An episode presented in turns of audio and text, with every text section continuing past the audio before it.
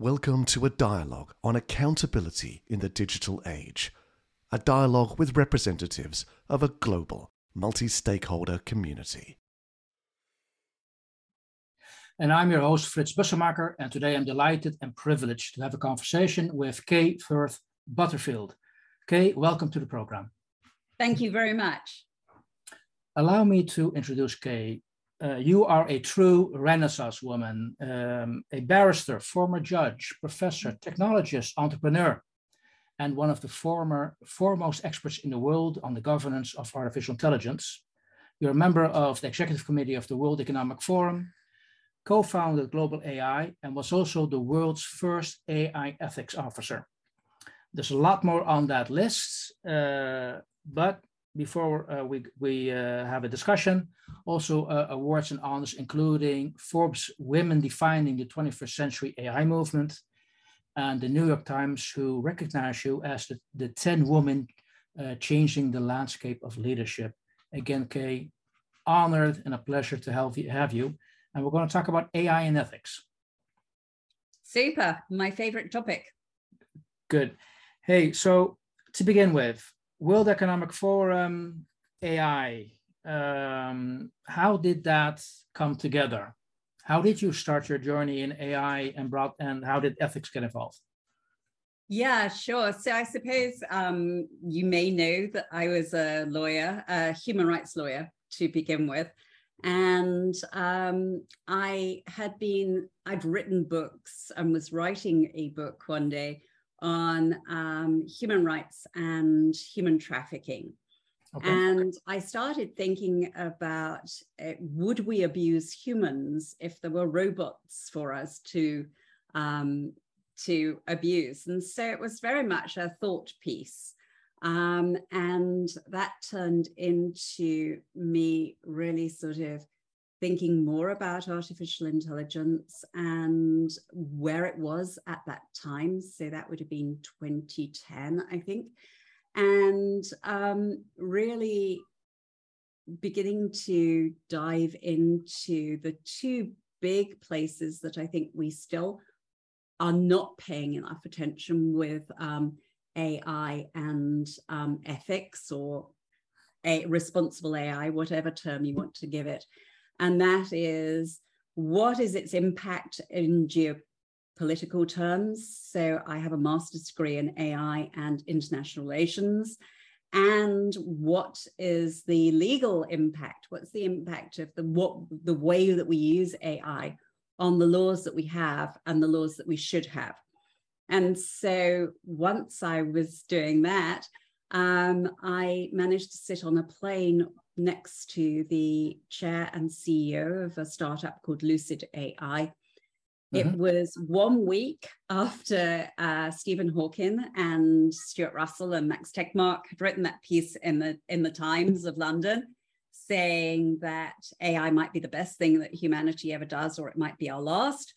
And uh, this poor guy was thinking about his impact as he brought AI into the world. And uh, we had 10 hours on a plane. And as we got off, he asked me if I'd go and work for him.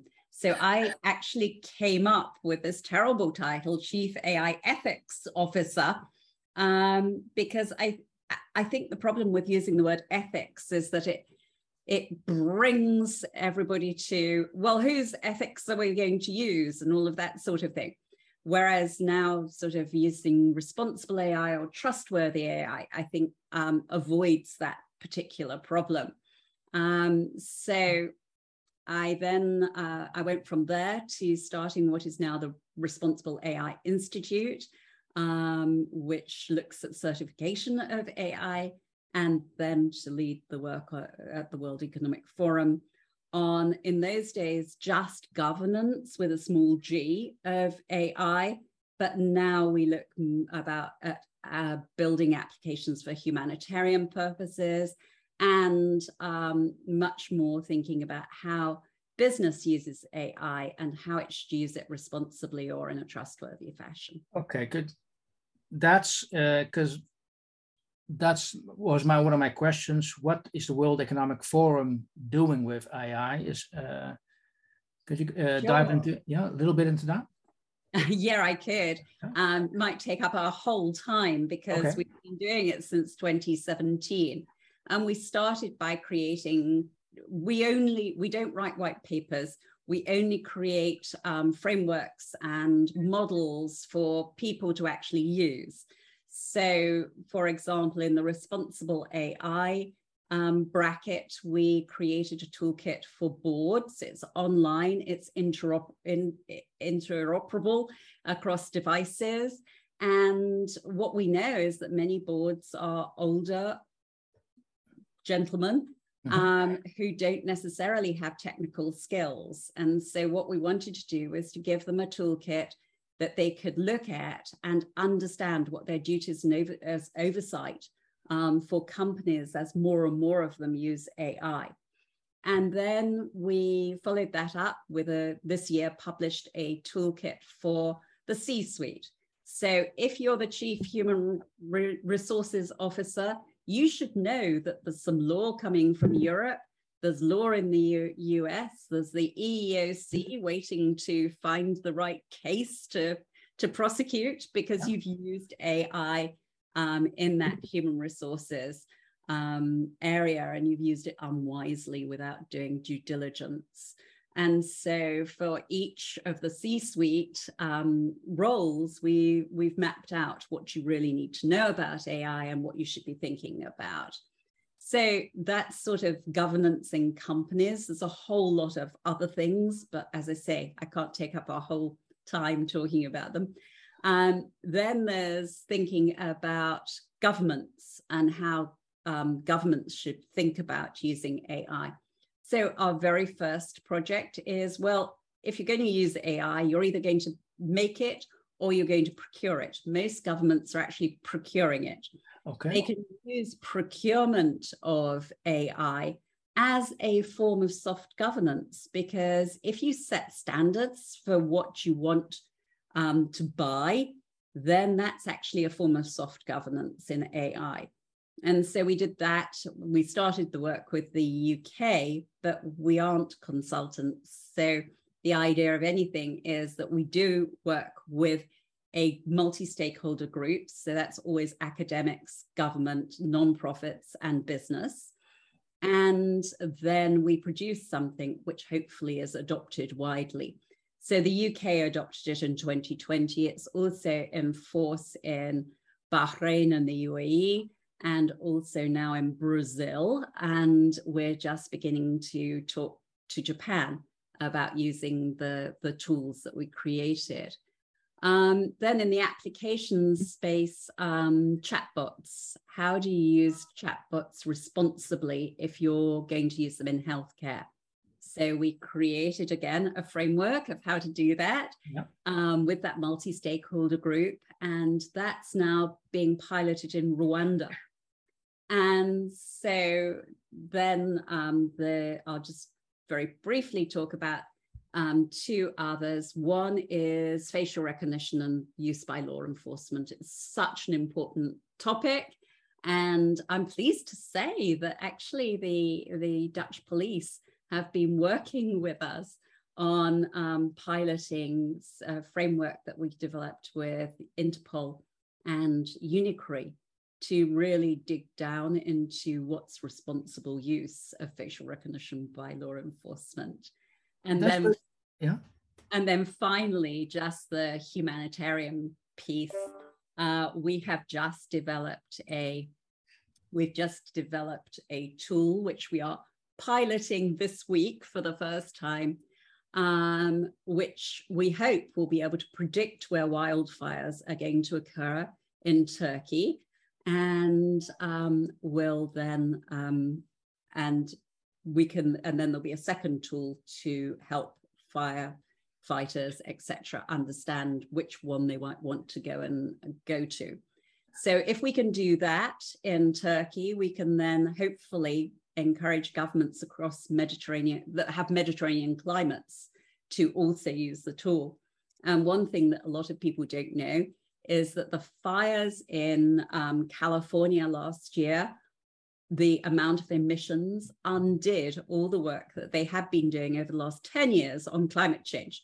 And so this is this, if we can do it, this is a significant um, step to improving the state of the world. Uh, so many great examples from all parts of the world uh, using AI. Uh, first question uh, is actually coming back to what you first said. Which which ethical framework are you using? Uh, because it's a global standard, uh, a, a, global standard. Which do you? Use? Yeah, so we don't we don't specifically say we are using a, an ethical standard. What we did do is we um, talked to PwC, who had done a lot of work on uh, saying, you know, which standards, which principles are common across the globe. And um, they came up with nine, maybe 10, that were common across the globe. So everybody, it turns out, would like some explainability, some accountability, um, would like AI to be beneficial for humanity, would like privacy, and so, really, we used those as the backbone for the way we think about these um, these tools that we create. But we, but the the key is that we are not trying to dictate to anybody how they should think and what their ethics should be. We're creating tools which then they can use if they choose to to do better when they're thinking about how to use chatbots with um, with healthcare or chatbots in any situation. You could take the framework and you could use it in any situation. Um, but what we wanted to do, you know, there's so much talk about principles to practice. We've been doing that for the last five years. We've been trying to give people practical guides to, to work with. I, I got that. Now, um, does bring me the question which okay, well, it needs to be accountable, it needs to be explainable. Um, what's then the definition of explainable? What's then the definition of accountable? Uh, and uh, is there room to to maneuver in that definition across different uh, organizations across the world?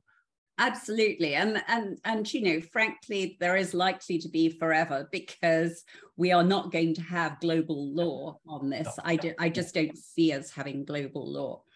Um, I see us perhaps through GPAI or and the work that we do at the forum and the work that we do with UNESCO and UNICEF and UNICRI and and the OECD as as some countries coming to some um, understanding of what responsible or trustworthy AI looks like and having similar laws. Um, I do think that there is a possibility for the new European Act on AI yep. to have the same influence that GDPR had, for example.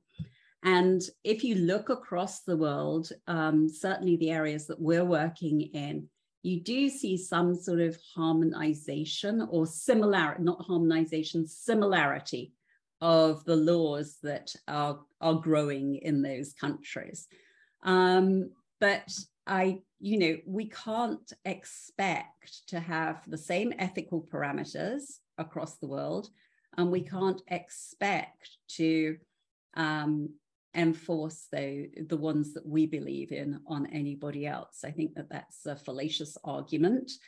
And the best we can do is hope that everybody adopts some law, so, okay, something around explainability or accountability. But you know, we're not really seeing that. And you could say that it's not an AI, it's not just relevant to it, applicable to AI actually there are divisions in our world that are geopolitical divisions and ai is just one of the one of the aspects that is caught in this web of differences between no, us. we are focusing on uh, artificial intelligence. I mean uh, g- uh, given your background uh, but it's uh, it's a question which goes beyond ai it is applicable to a lot of digital technology being developed out there we have to understand how we're going to govern that. And maybe AI is just uh, leading the wave and leading the way how we're going to do that. Because for blockchain quantum, we're going to have to do exactly the same thing. Yeah, absolutely. Well, on quantum, I can tell you that we created the first principles for responsible quantum just this year. So, Great. what we wanted to do, we realized that we're way behind with AI. We wanted to actually try and be at the beginning for quantum. Great. Now that, that, that okay, that's good to know. We'll definitely um, uh, uh, make that available uh, when we send out the video, uh, the interview. Um, now, I don't know if you're able capable to answer the following question, but in general, do governments, do international institutes understand AI enough to understand what the what the impact is of AI on this world? Um, I'd like to say yes. Um, I I think that there are extremely hardworking people in almost every government who do understand the impact of AI and do want to do it correctly. Um, I talk to a lot of them all the time. The problem, I think, is more at the level of politicians, um, where the politicians don't really understand the impact of AI. And um, it's the politicians in many countries that need to be first movers in terms of um, actually creating any legislation, if that's the way we want to go. I think there's a separate debate that we could have about whether we want regulation or whether we want soft governance. But um, to your question, I don't. I think there are people who understand it and could try and do a good job, but our political, uh, our politicians don't, on the whole, understand it. And don't understand the thing that's most important i think here is that they don't understand that ai will be everywhere and it will it, it will be everywhere in our private lives in our public lives in our business lives. And um, we need to prepare a world for that um, and you know when we add in the metaverse if that's big which is simply an application of ai then you know we could all be living in that and working in it. Uh, this reminds you a little bit of actually reminds me of a discussion i had with newt gingrich when he was in the hague a couple of years ago and asked him sir could you give me your uh, your view on uh, how to deal with accountability in the digital age now he's also a lawyer by background and he said well it's just like any other in, in, innovation out there uh, look at uh, how we invented a car 100 years ago. Uh, we initially we had somebody uh, walking in front of the car when it passed the town with a red flag. And it took us about 10, 20 years to um, write up the laws we need to and regulate tra- traffic. And I was in a room with 150 people. About 100 said, "Hey, yeah, I understand the concept, I understand the principle." Uh, but about 50 who I would say were a little bit more digital technology savvy and said, "Hey." in principle, I understand that answer, I understand that approach, but what you're missing is time. Yeah. Do we have the time to wait 10, 20 years? So that's my first I think we've already answered that question.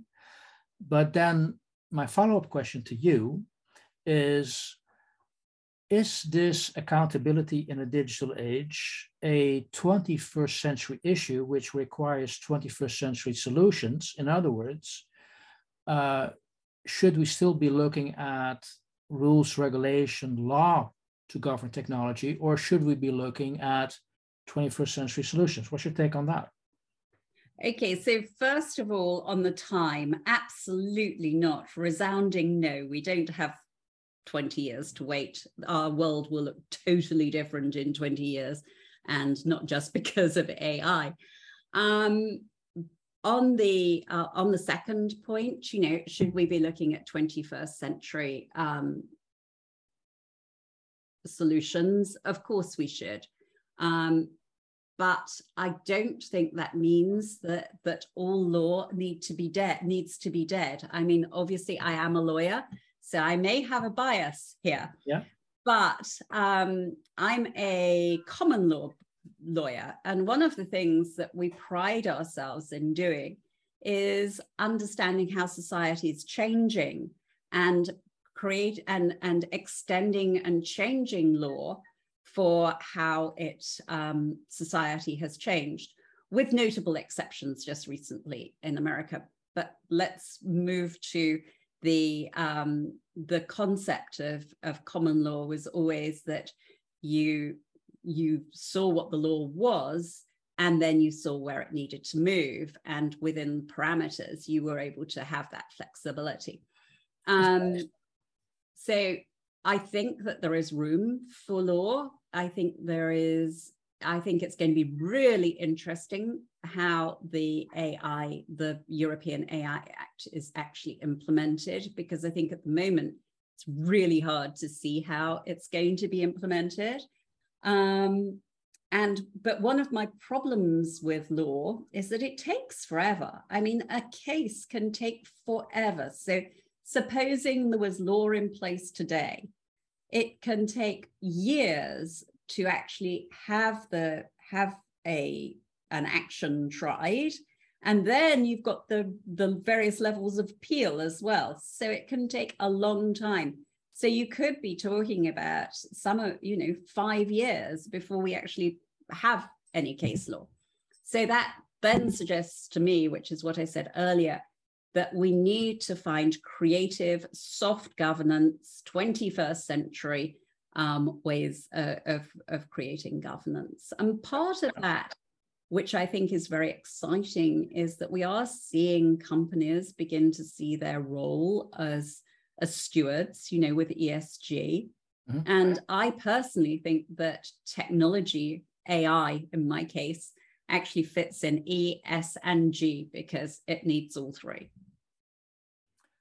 And tying into that, I also see a shift. Now, I'm not a lawyer by background, an engineer, but I'm what I can follow is a shift from rule-based thinking into principle-based thinking, which allows us a little bit more uh, freedom in interpreting what was actually meant and what was the idea, the rationale behind thinking about that particular law rather than does it apply uh, or not.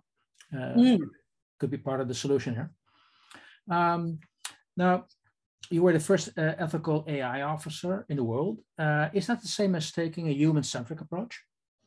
I think it is. Um, I mean, other people would say, might say differently, but for me, um, taking a human centric approach is truly important. And when I talk about human centric, I don't forget the planet mm-hmm. um, because we okay. humans won't do very well without our planet. And so it's that symbiotic relationship yeah. when I think about human centered. I can't actually see any point for AI if it doesn't help us, serve us, um, be controlled by us um, the other seems yeah. to me a, a, truly dystopian world. Okay, this is actually a very nice segue to um, my my final topic for today's uh, dialogue, uh, okay, and that is coming back. You already mentioned him, Stephen Hawking. Um, now he predicted that the the way AI uh, is evolving could spell the end of the human race. Now, that's his prediction uh, a couple of years ago.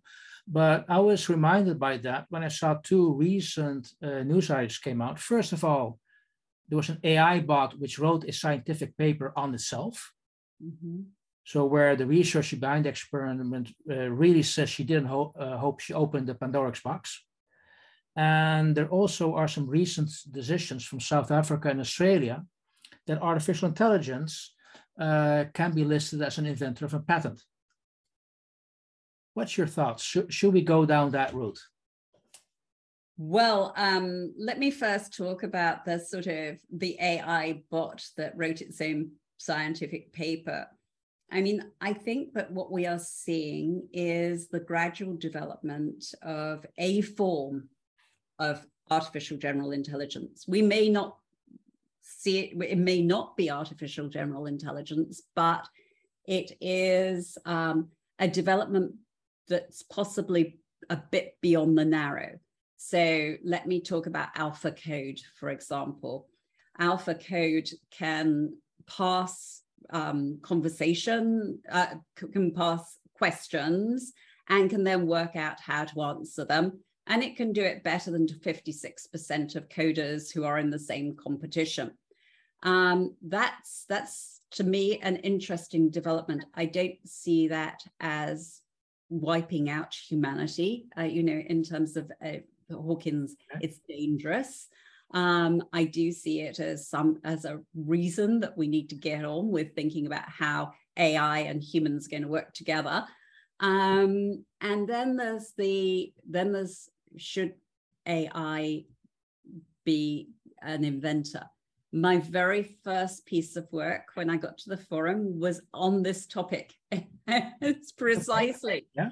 because I believe that we should not be allowing AI to invent things because that actually gives the first movers huge power.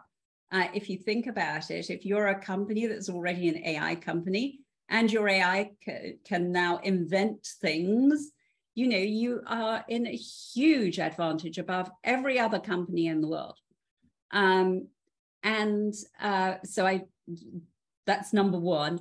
Secondly, should the AI have its own legal identity? Absolutely not, um, because the at the moment we there are people creating these algorithms that then are going on to do X. It's the people who create them that should be creating them with a diverse team with guardrails in place at the time of creation and should watch for it as it goes through the various development segments and in many cases after sale. And um, that's the sort of regime that we need either voluntarily or um, through some form of regulation to see in companies all over the world as we use more and more AI. Okay, so last question. Are you optimistic or cautious or pessimistic the future of AI and it being responsible AI? Um, I think uh, to work in AI at all, you have to be optimistic that um, that we are going to be creating something that really helps with the major problems that we have in the world, like our, our wildfire prediction tool. Um, I I am pleased that we're now at the point where responsible AI is being discussed because um, it wasn't for a long time. Um, I am optimistic that if we keep talking about responsible AI and the need for it, um, the companies that are being told to just go and get AI or they'll die actually understand that you have to get responsible AI because otherwise you buy more problems than you solve. Well, that's the core, I'd say, objective of our Institute for Accountability in the Digital Age, making certain that we begin by talking about it, then hopefully the solutions will find itself. And you, you well, you've given us an insight in the great work which the World Economic Forum is doing in this case, and also why we're doing it. And uh, yeah, I'm going to follow this. Well, it was a great pleasure to have the opportunity of talking to you. Thanks for inviting me.